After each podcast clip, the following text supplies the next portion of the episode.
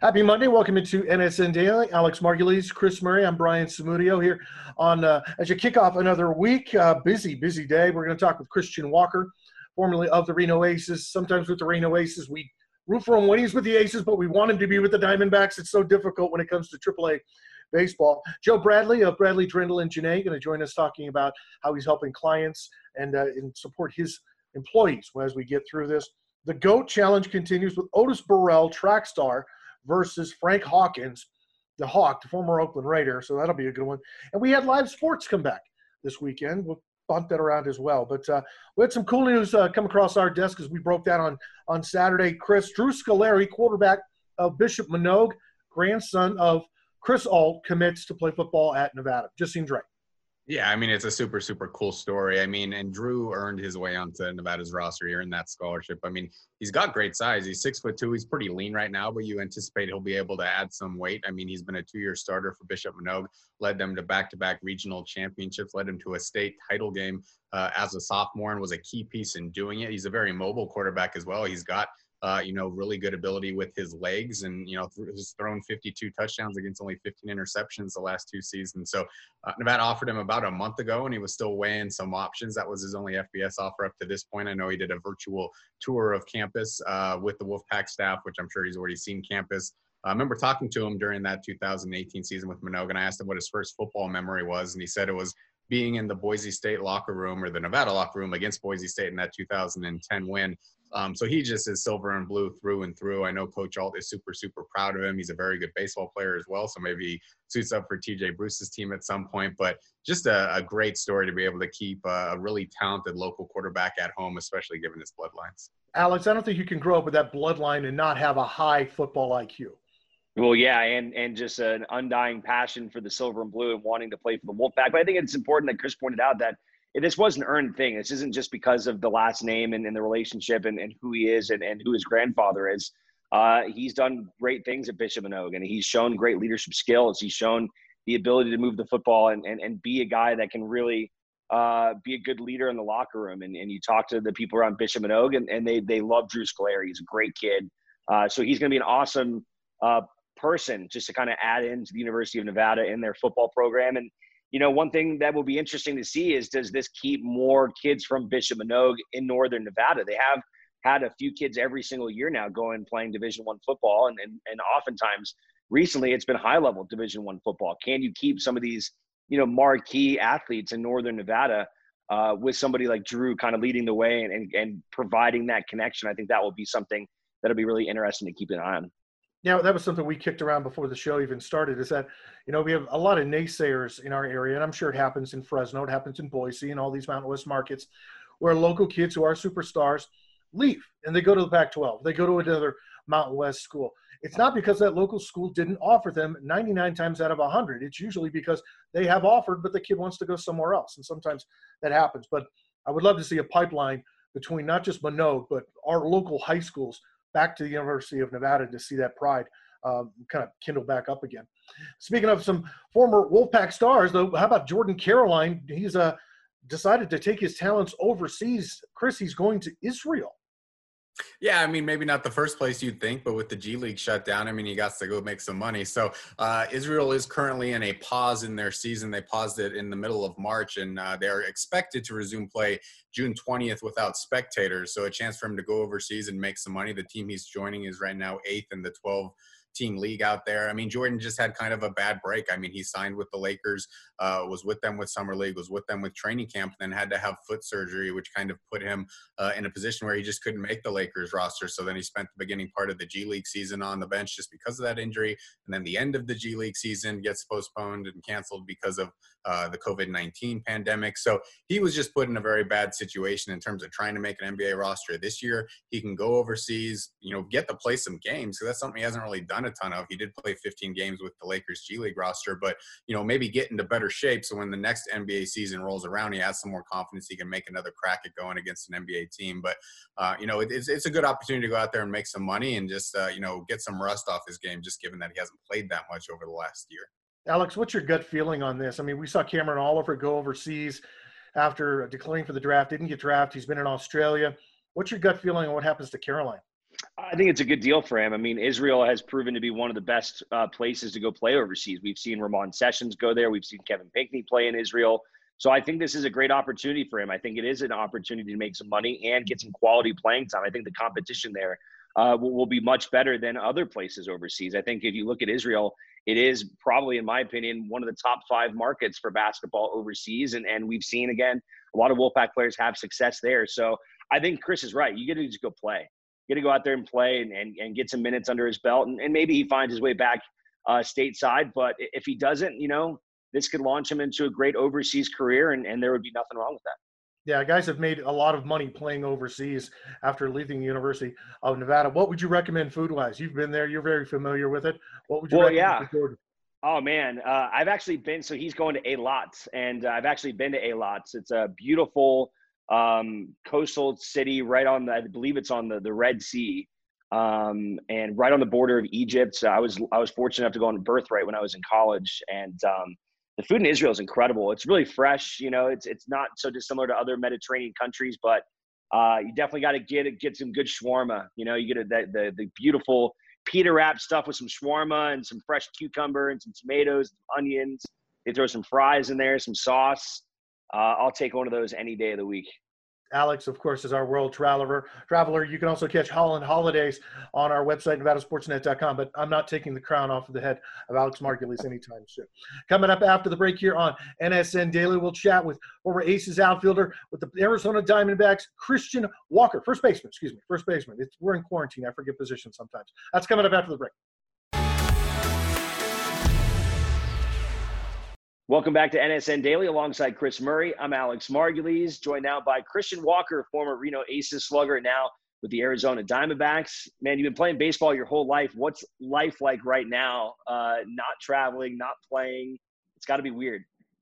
Yeah, yeah. Weird is um is a good word for it. It's it's it's hard to really put into words. We're um you know we're staying busy. We're working out. We're we're hitting and, and running and doing all the things we need to to keep our bodies in order. But um, it's it's the mental freedom. It's it's uh, not being at the ballpark you know for for 10 12 hours a day. It's it's um it's different especially this time of year. It's it's i'm not used to to getting um you know summertime and hot weather and things like that. And um but but it's it's it's nice. I'm trying to take the time and, and spend this extra time with my family and and enjoy uh, enjoy the downtime while we have it you had to be pretty pumped for this season too, just based on how last year went. I mean, you hit 29 homers. You really get your first chance to be told this is your job at the big league level. Go out there and we believe in you, and you really prove them right. How much did last year mean to you just to be able to get a full season under your belt at the MLB level?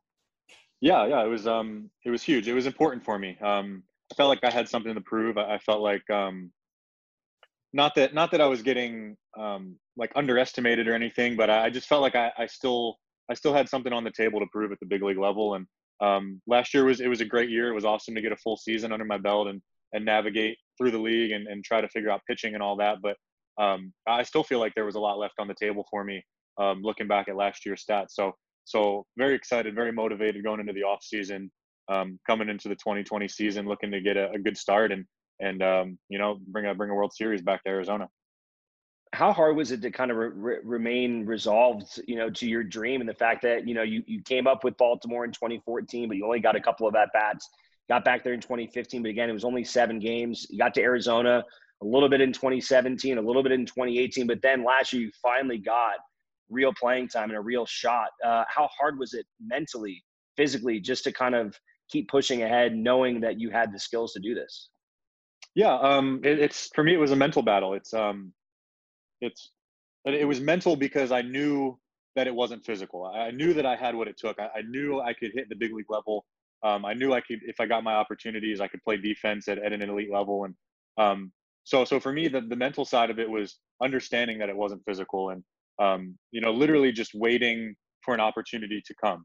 Um, you know, you hear something enough, in this case, being told that I'm going back to AAA, you hear something enough, you maybe you start to believe it or it starts to creep in. Maybe I'm not good enough. You know, what what can I do to stay? And um, you know, for me, it was just constantly pounding that that wasn't the case, and it was just a, a literally, uh, you know, a job opportunity situation.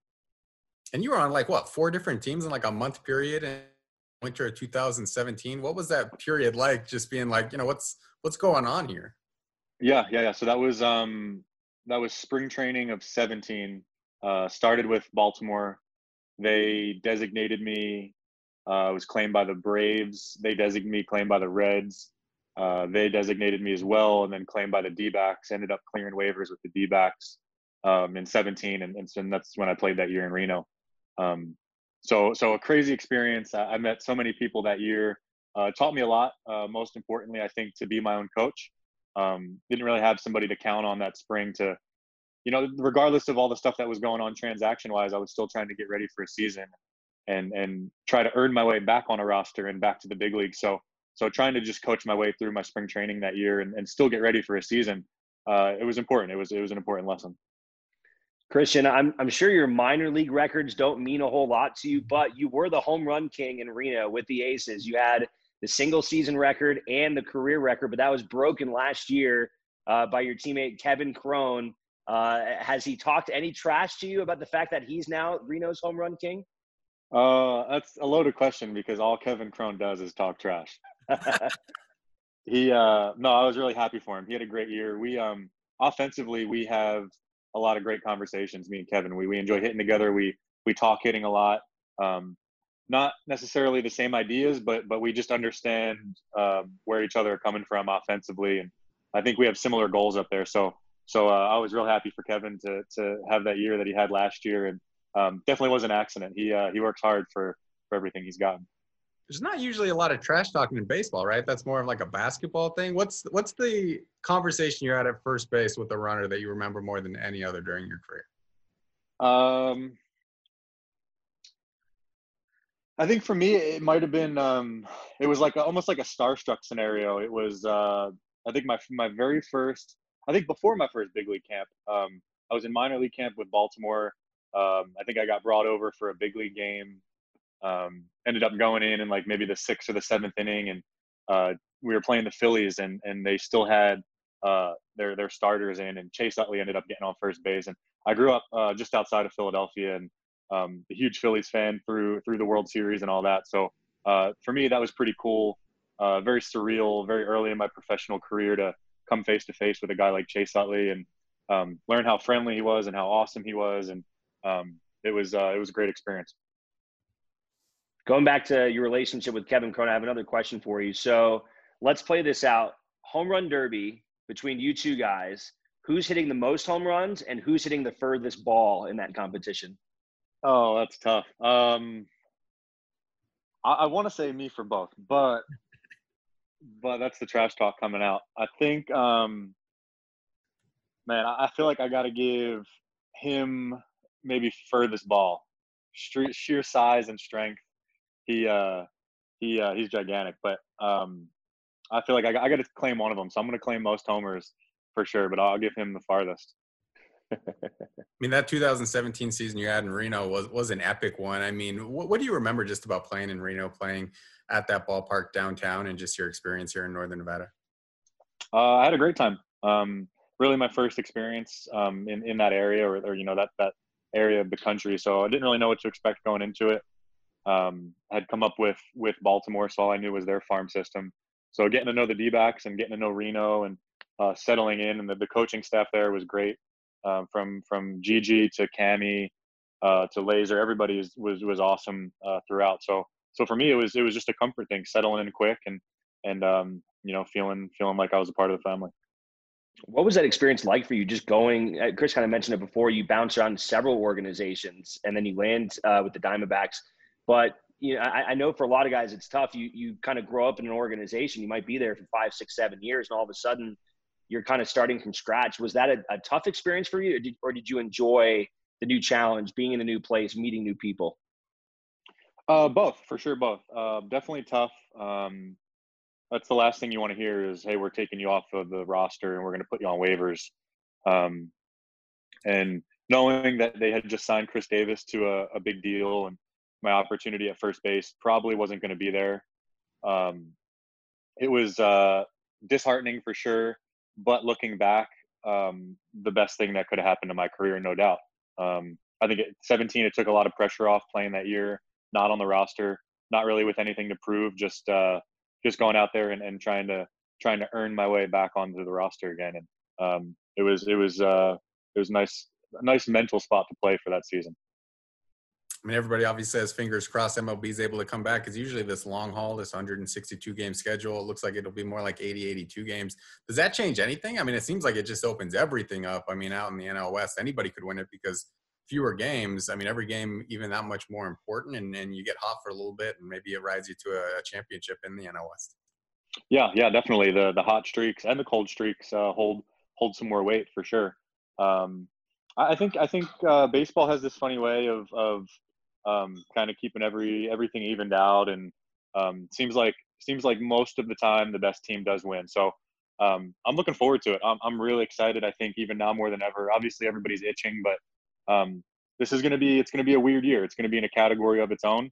Um, almost try to for me, I'm just going to literally keep it like that and and, and look at it as um, you know just a one-time compartmentalized if it's if we got to play into December, that's what we got to do. It's it's just going to be a funny year, and um, I'm really looking forward to it. I tell Chris, he's a Dodger fan all the time, that yeah, maybe this is the year the Dodgers win. It, they'd have to win in a shortened season, like that's the only way uh, you, you, guys are getting the title. Uh, Christian, before we let you go, how you been passing the time? I mean, I, I know you're working out and hitting and do all that like that stuff, but are you are you working in the kitchen at all? Are you working on some new recipes? Are you uh, uh, picking up a game? Like what what's been your kind of way of getting through the doldrum? Um, so so the kitchen, my my first instinct was to figure out a new, um, I don't know, baking or or something cooking wise to to just try to try to master. But um, this rental out here is is it's not my kitchen, so I, it's not a it's not like a fully stocked kitchen. So I didn't want to I didn't want to dive into that. So um, I made some limoncello. There's a lot of citrus trees down here. Ooh. Uh, teammate teammate gave me a bunch of lemons. Um, actually, just finished up a few days ago. So little things like that. Um, just spending a lot of time with my wife and my dogs. Um, just just hanging. How do you do that? So you just take the lemons and let them ferment. Like what's what's the what's the key here? Yeah, so you peel them. Um, I peeled like 50 lemons. Infuse it. You basically just let it soak with grain alcohol and then dilute it with some sugar water. But it's it's over the course of like two or three weeks. I'm sure that's going to be a nice one to pop open soon. Good deal. We got it. Yeah, we actually have it right here. Oh, let's see it. oh, big old jug of that. Yeah, we had two gallons, but I've been giving it away to friends and everybody around. Good deal, man. Well, uh, we uh, are glad to hear from you. Glad you're here and you're doing well, and uh, looking forward to getting this baseball season going and uh, seeing you get back out on the field, man. Yeah, me too. Thanks for uh, thanks for talking.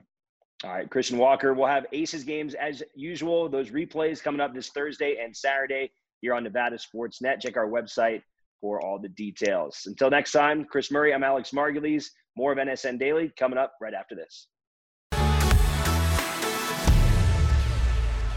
NSN Daily marching on for you here. Joining us, a good friend of the program and and uh, ours is uh, Joe Bradley, Bradley Drendel and Jeanney, attorneys at law in the law firm there. Uh, Joe, uh, uh, everybody's been talking about small businesses taking care of their customers, but also taking care of your employees.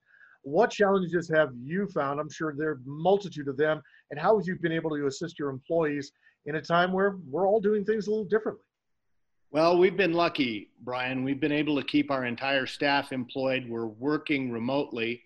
It's it's not an ideal situation by any stretch of the imagination, but we've been fortunate that we've been able to keep our staff intact. Uh, we work skeleton crews that come in in staggered hours. Uh, we hope to get back to a partial reopening by June 1st. Uh, we are in the people business. It's our business to see people and to meet with them face to face. So uh, that's been a challenge. But, you know, our clients have been uh, uh particularly understanding, and uh, we have just an absolutely fantastic office staff that are dedicated and loyal to not only to the law firm but to our clients and so for that we're fortunate and we've made it work.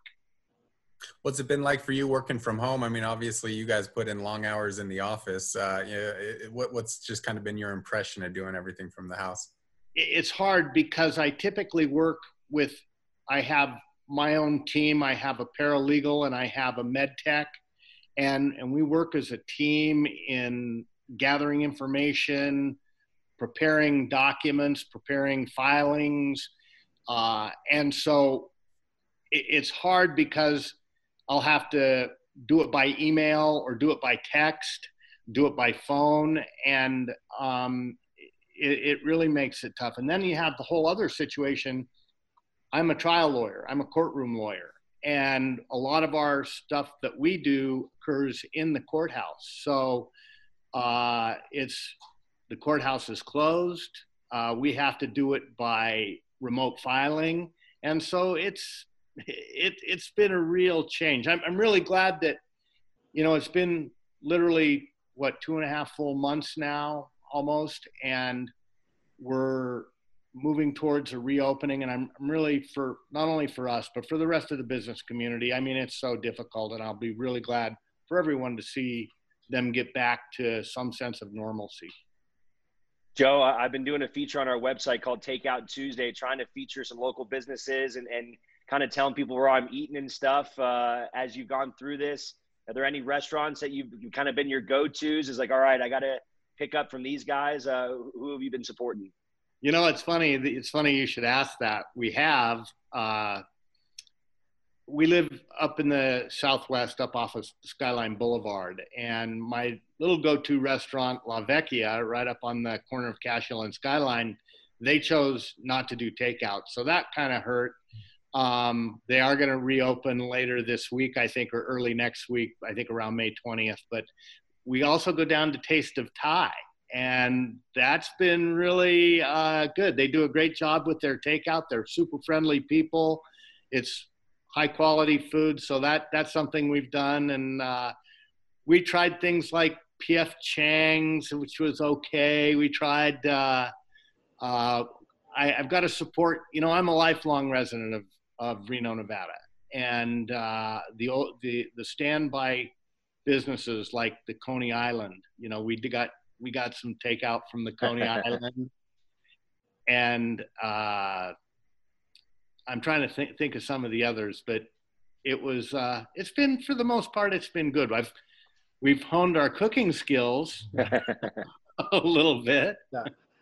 You got got to get in the kitchen. I actually have never been to Coney Island. I've heard it's one of those oh. like institutions, though. Yeah. I'm trying to think. What's the other place on Fourth Street that does um, ravioli? A real old. Oh yeah. Joint. What is that? Is that uh, uh, halfway club? Halfway yeah, club. Yes. Oh, halfway oh, that club. yeah. Tolly's Halfway Club. Yeah. yeah, got, yeah. I mean, those are places you you absolutely have to go to if you're gonna. put them on my list. You, you're going to call yourself a Renoite. You have got to go and and have lunch at the Coney Island and go have the raviolis at Casale's. You just got to do that. Joe Bradley with Bradley Drendel and Jeanney. You know, Alex, when you ask somebody like Joe, he's an attorney. This is a trial. You're, and you ask him for a review of a restaurant, there's going to be no bull there. He's going to tell you exactly what he thinks. And I love that about this guy. You know, Joe, we're fortunate as, as four gentlemen that have worked and lived in this community for a long time to work in an arena, whether it's Mackay Stadium, Lawlor Event Center, or the courtroom you get to work somewhere and it, it's it becomes literally part of you how much do you miss the courtroom you know i really miss the interaction at the courthouse i miss the interaction with judges i miss the interaction with the court personnel uh, i've had to conduct a lot of the stuff that we do nowadays whether it's uh, whether it happens in a courtroom or it happens privately are mediation, settlement conferences, that sort of thing. And you get together and you have your client and the defense lawyers there. Sometimes we do it in a courtroom, sometimes we do it in an office, but everybody is there and you go back and forth. And it's the face to face that often accelerates the process of getting cases resolved. And we've had to go to, you know, like Zoom type meetings and over the phone mediations. And my clients don't really get the the general sense of their day in court, if you will. You know, mm-hmm. it, it, it it's a it's a little there's a little more less formality to this scenario than to a face-to-face scenario, and so that form I miss the formality of it and the and the catharsis, yeah. the the day in court feeling, and my clients miss it. You're also a big time Wolfpack fan. I mean, you were the, the president of the AAUN, the Wolfpack Central fundraising arm for a period. Uh, how do you think they're going to be able to navigate this period with kind of uncertainty about what's going to happen with our college athletics and what can the community kind of do to make sure the Wolfpack uh, stays as strong as possible? Well, you know that's a great question, Chris, and and as you know, uh, I did I did two terms as a, president of the AAUN, and I've done two terms as chair of the UNR Foundation. I believe that the that the university, both academically and athletically, are the foundation for this community moving forward. Period, and being successful going forward with or without COVID. Um, I'm still on the executive committee of the AAUN, and we actually met and had a Zoom meeting with our with the other members of the executive committee just the other day. And you know, there's a huge question. I think you talked about it yesterday. You've got San Diego State, Fresno State, uh, uh, San Jose. San Jose State. Yeah, they're kind of forgettable sometimes. right. nah, never. Uh, but in any event, they're out of the mix, and there's a there's a serious discussion about whether or not the football season will even take place. Now, there's been a lot of renewals. People have renewed their their season tickets and so on, not on the level that we'd expect without COVID, but um, it's going to be a challenge. It, you know, budget wise, the university was already, as we know, coming off of the the you know the 2008 2009 you know economic collapse.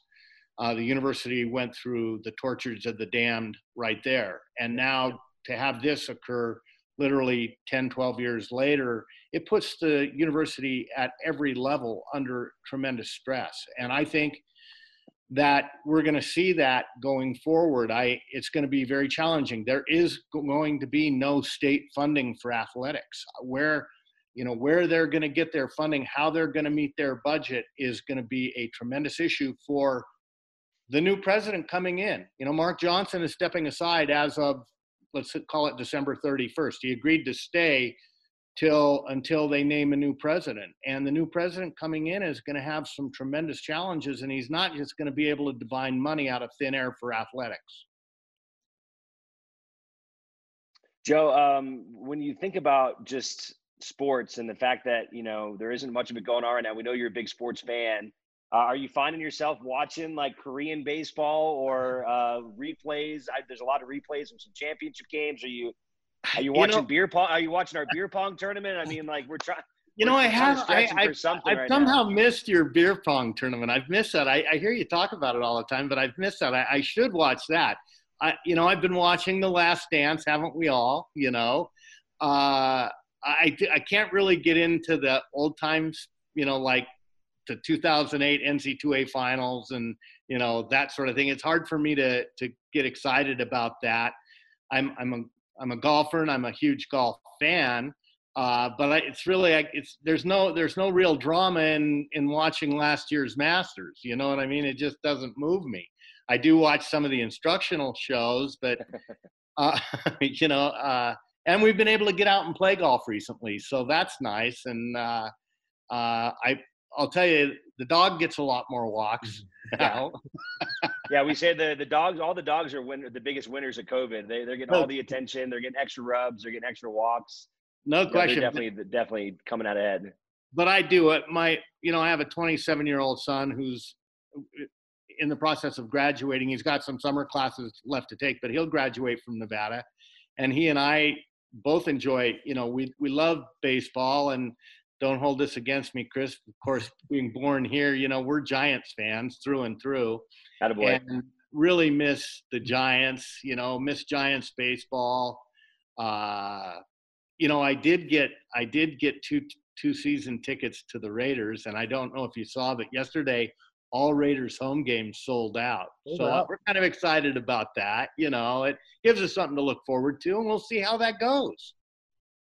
Joe Bradley with Bradley Drendel and Jeanney. Uh, I believe the website is bdjlaw.com. Is that correct, Joe? That is correct, Brian. If anybody needs your services in this time, uh, your doors are open. And we truly appreciate you coming on the show, and and obviously people see your your commercials on our air, and we appreciate the support uh, in a time where you know a lot of a lot of businesses have not been able to do it, and uh, we're trying to give back uh, ourselves a little bit and and and help out our local businesses because without the brick and mortars that are that are the pillars of this town, we we we're not here. You know, so uh, appreciate the time. Stay sane in the Bradley household. We will, Brian. Thank you very much, and we really appreciate. Uh, first of all, you reaching out to us, and we appreciate the opportunity every day to be on your platform. It's a great show. You guys do a fantastic job. We all enjoy it here, and it's great for the community, and it's particularly good for Wolfpack Wolfpack athletics. And from being my connection with the Nevada and Nevada athletics, I, I really appreciate the platform that you provide for the university. It's just great. No, thank you for the kind words. We'll have much more coming up here on NSN Daily right after this.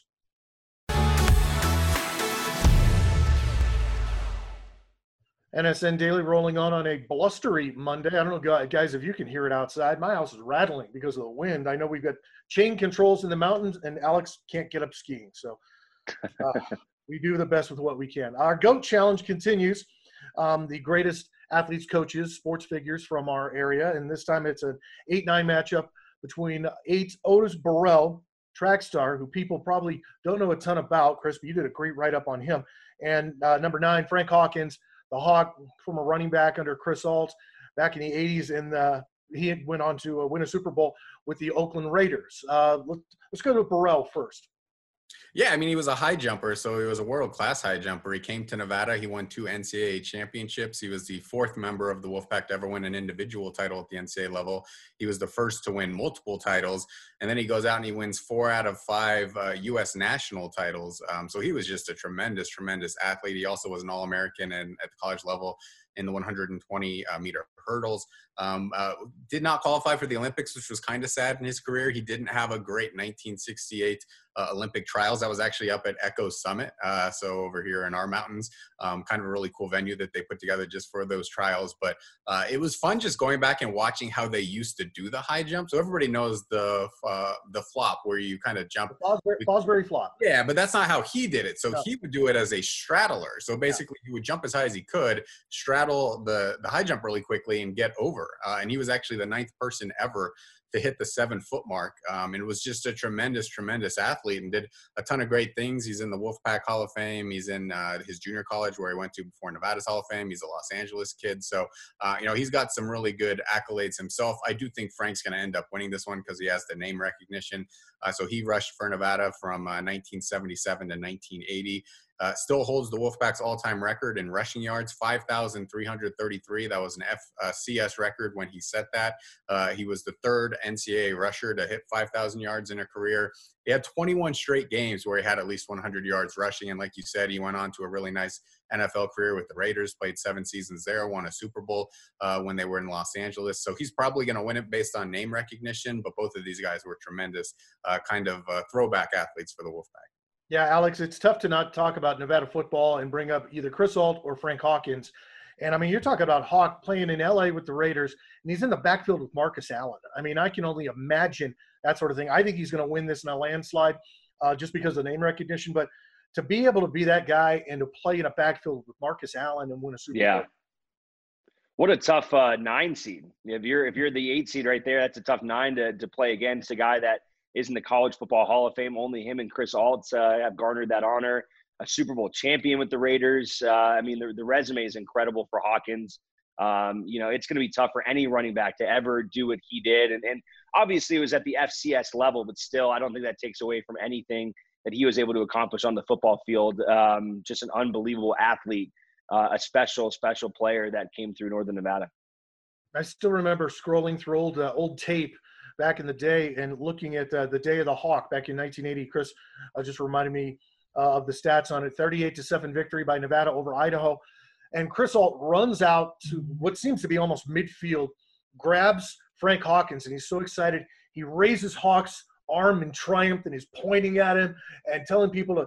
I've never seen Coach Ault. I mean, you've seen him emotional on the sidelines. I've never seen anything like that. But then again, that was, you know, you're talking 1980. So you're talking Coach Ault early part of his coaching career. And, you know, at the same time, he's he probably feels like he could still put a helmet on and go out and play with these guys. But uh, if you want to be a part of our GOAT challenge and vote on that this week or today, it's Otis Burrell against Frank Hawkins. Go to our website. That's NevadaSportsNet.com to put your input there. Coming up next after the break, we did have live sports over the weekend. Nobody watched in person, but did you watch on TV? We're going to talk about that coming up next.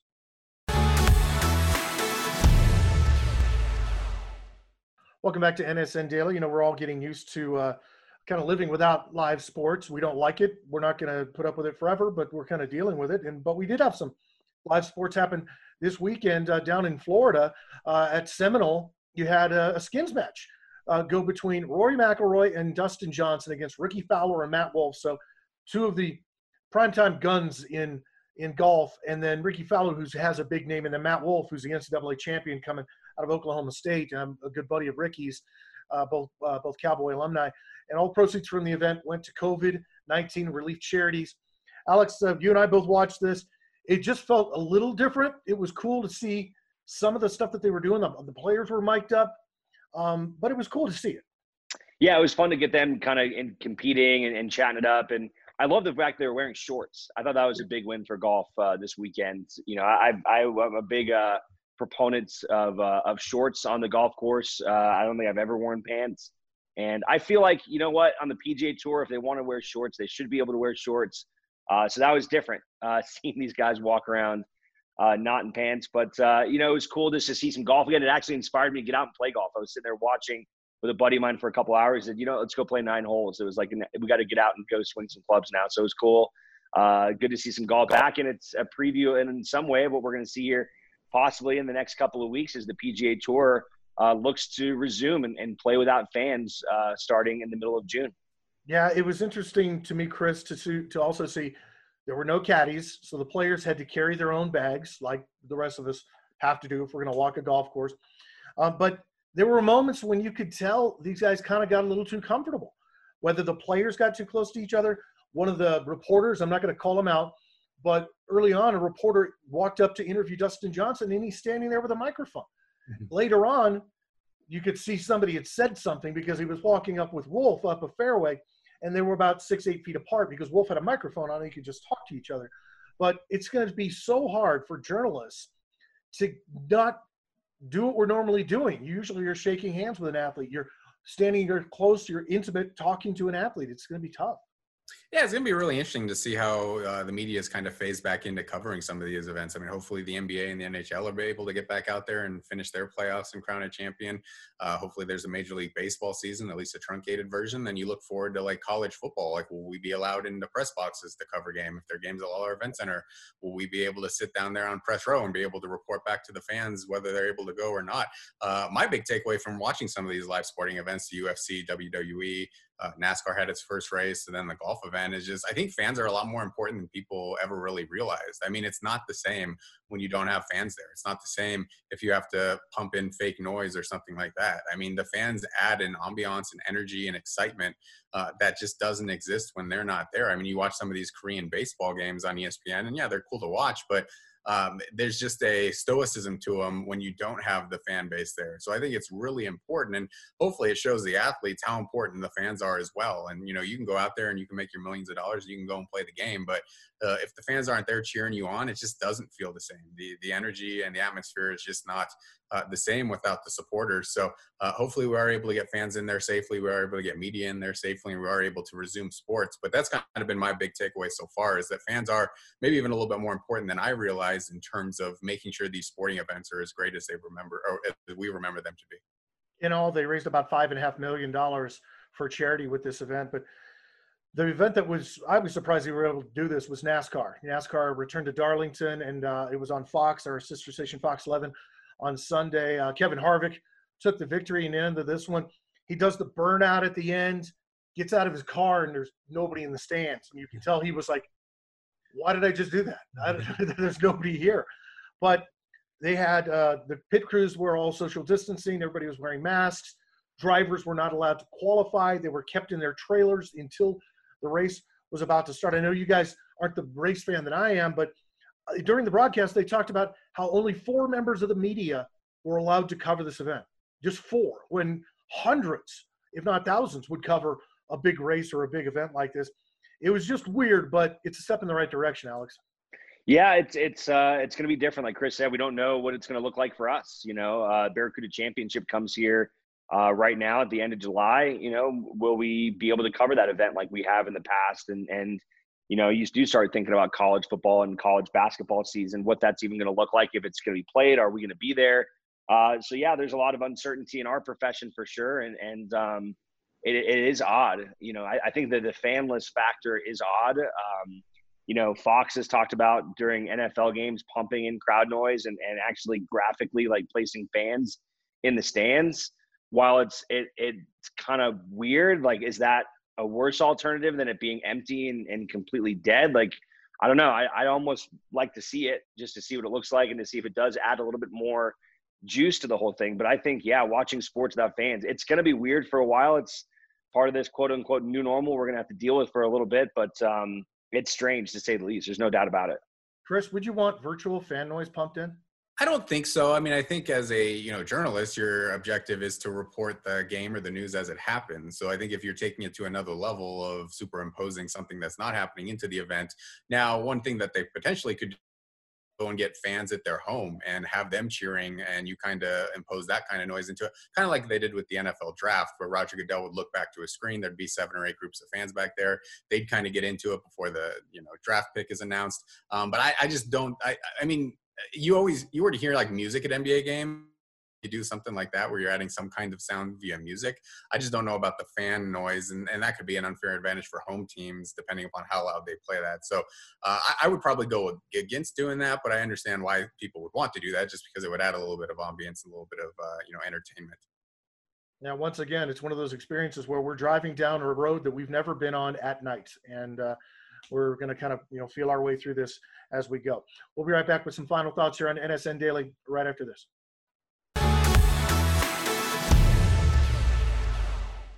Wrapping things up here on NSN Daily. I want to thank uh, Christian Walker for coming on the show with us. Uh, can't wait to see them back out on the field very soon. And uh, Joe Bradley, always great to talk to him. Uh, not just an attorney in our town, but a big Pack fan and Pack booster as well. Uh, coming up tomorrow, Jordan Simmons, uh, incredible man who, who puts together the workouts for the University of Nevada. And Takeout Tuesday, that should be a lot of fun. Alex shows us another hidden gem when it comes to foodie spots here in Northern Nevada. For Alex Margulies and Chris Murray, I'm Brian Samudio. We'll see you next time.